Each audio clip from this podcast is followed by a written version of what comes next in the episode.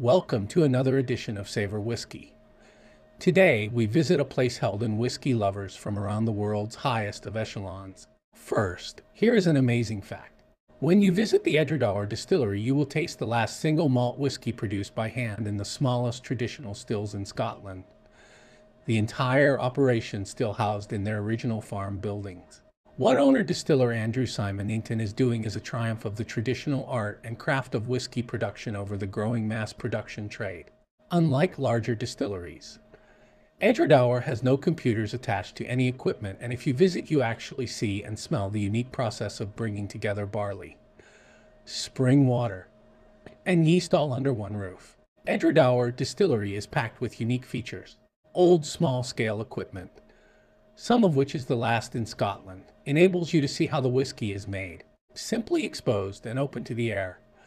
Visitors see the working of a real Victorian whiskey production happening today. Let's start at the stillhouse. As you watch water, wort, wash, and spirit flow around the old stillhouse, you will see this transformation taking place that has hardly changed for 150 years. Edradour's mash tun. What is a mash tun, you ask? A mash tun is a vessel made either from metal or plastic that is specially designed for the mashing process in brewing where grain starch is converted into sugar.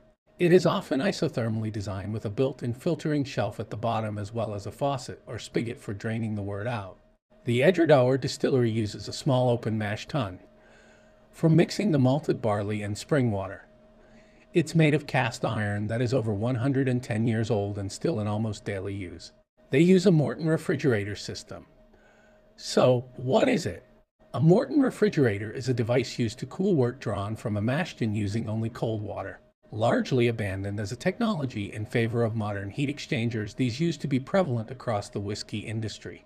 The resulting wort from the mash tun is cooled in the Morton refrigerator using cold water only. This is the, the washback. So what is a washback? The washback is the vessel in which fermentation will take place once the wort leaves the mash tun. It's collected in the wort's receiver. From there, it will be cooled down and then find its way into the washbacks. Washbacks are typically gigantic structures, able to host thousands of liters of liquid. When the liquids enter the washback, the temperature will typically be around 68 degrees Fahrenheit. The yeast would die at temperatures over 95, hence the cooling process. The washback is filled with wort up to about two-thirds of its capacity. The yeast is then added and starts converting the sugars of the wort into alcohol. Never to waste an opportunity. The yeast will convert any remaining starch in the wort into sugar. A typical wash cycle will last between two to four days.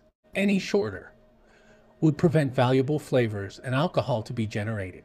If it would be left too long, bacteria that would turn the result acidic could end up being introduced. As for the washbacks in use at Edradour, they use Oregon pine washbacks. They have two washbacks, both over 50 years old. The all-important stills. Something to see. These are the smallest traditional stills. Their unique size and shape makes a big difference in quality compared to mass-produced whiskey. At Edradour, distilling involves two copper stills and worm tubs. The second distillation takes place in the smallest traditional still in Scotland. Both the stills and the worm tubs are made of copper, and this affects the final flavor. With the small stills, the area of copper exposed to the wash or spirit is high. This is why, with Edradour having the smallest stills, they produce arguably the best new make spirit in Scotland. It's in the ratio of copper to distillate. Worm tubs are still being used here. What is a worm tub, you may ask? In short, worm tubs are a type of condenser. They are a traditional way of turning spirit vapor back into liquid, and they work like this. The lyne arm at the top of the still is connected to a long, coiled copper pipe that sits in a huge vat of cold water, which is usually outside. As the vapor travels down the worm, it condenses back into liquid form. There are only a handful of distilleries that still use this method to condense their spirits, with most now preferring the more modern and efficient shell and tube approach. The worm tubs with coiled copper pipes are water-cooled from the Edradour burn and are amongst the handful remaining in Scotland. The used barley grains, known as draff, are shoveled out into an open cart outside the still house.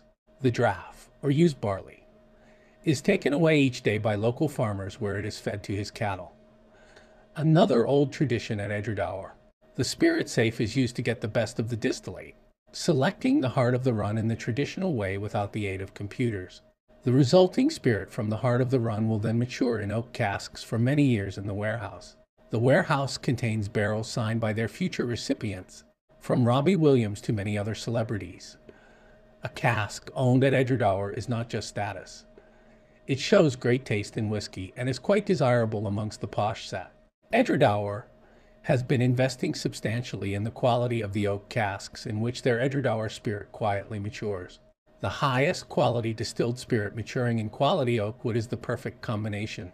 Edradour single malt whiskey is carefully distilled, matured, and bottled on the premises so you can really watch that the quality remains consistently at the very best.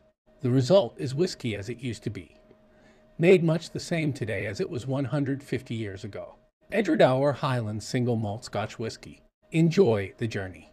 If you are a whiskey snob or a whiskey newbie, if you have a chance to visit this distillery, it's not to be missed. It's both a place where you will find some of the best whiskey in all of Scotland and pretty much a landmark facility.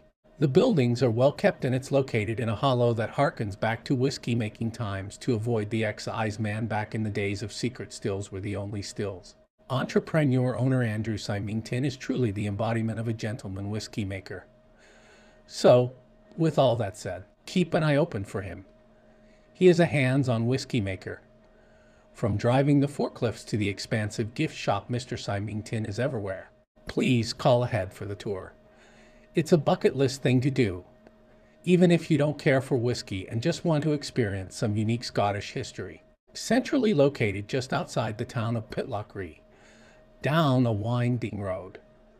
You can visit from most of the Highlands with ease. I'm Carl, and you've been listening to Savor Whiskey. Please share with friends, like and follow on your favorite podcast platforms, or visit Savor Whiskey's website and social media. Thanks for listening.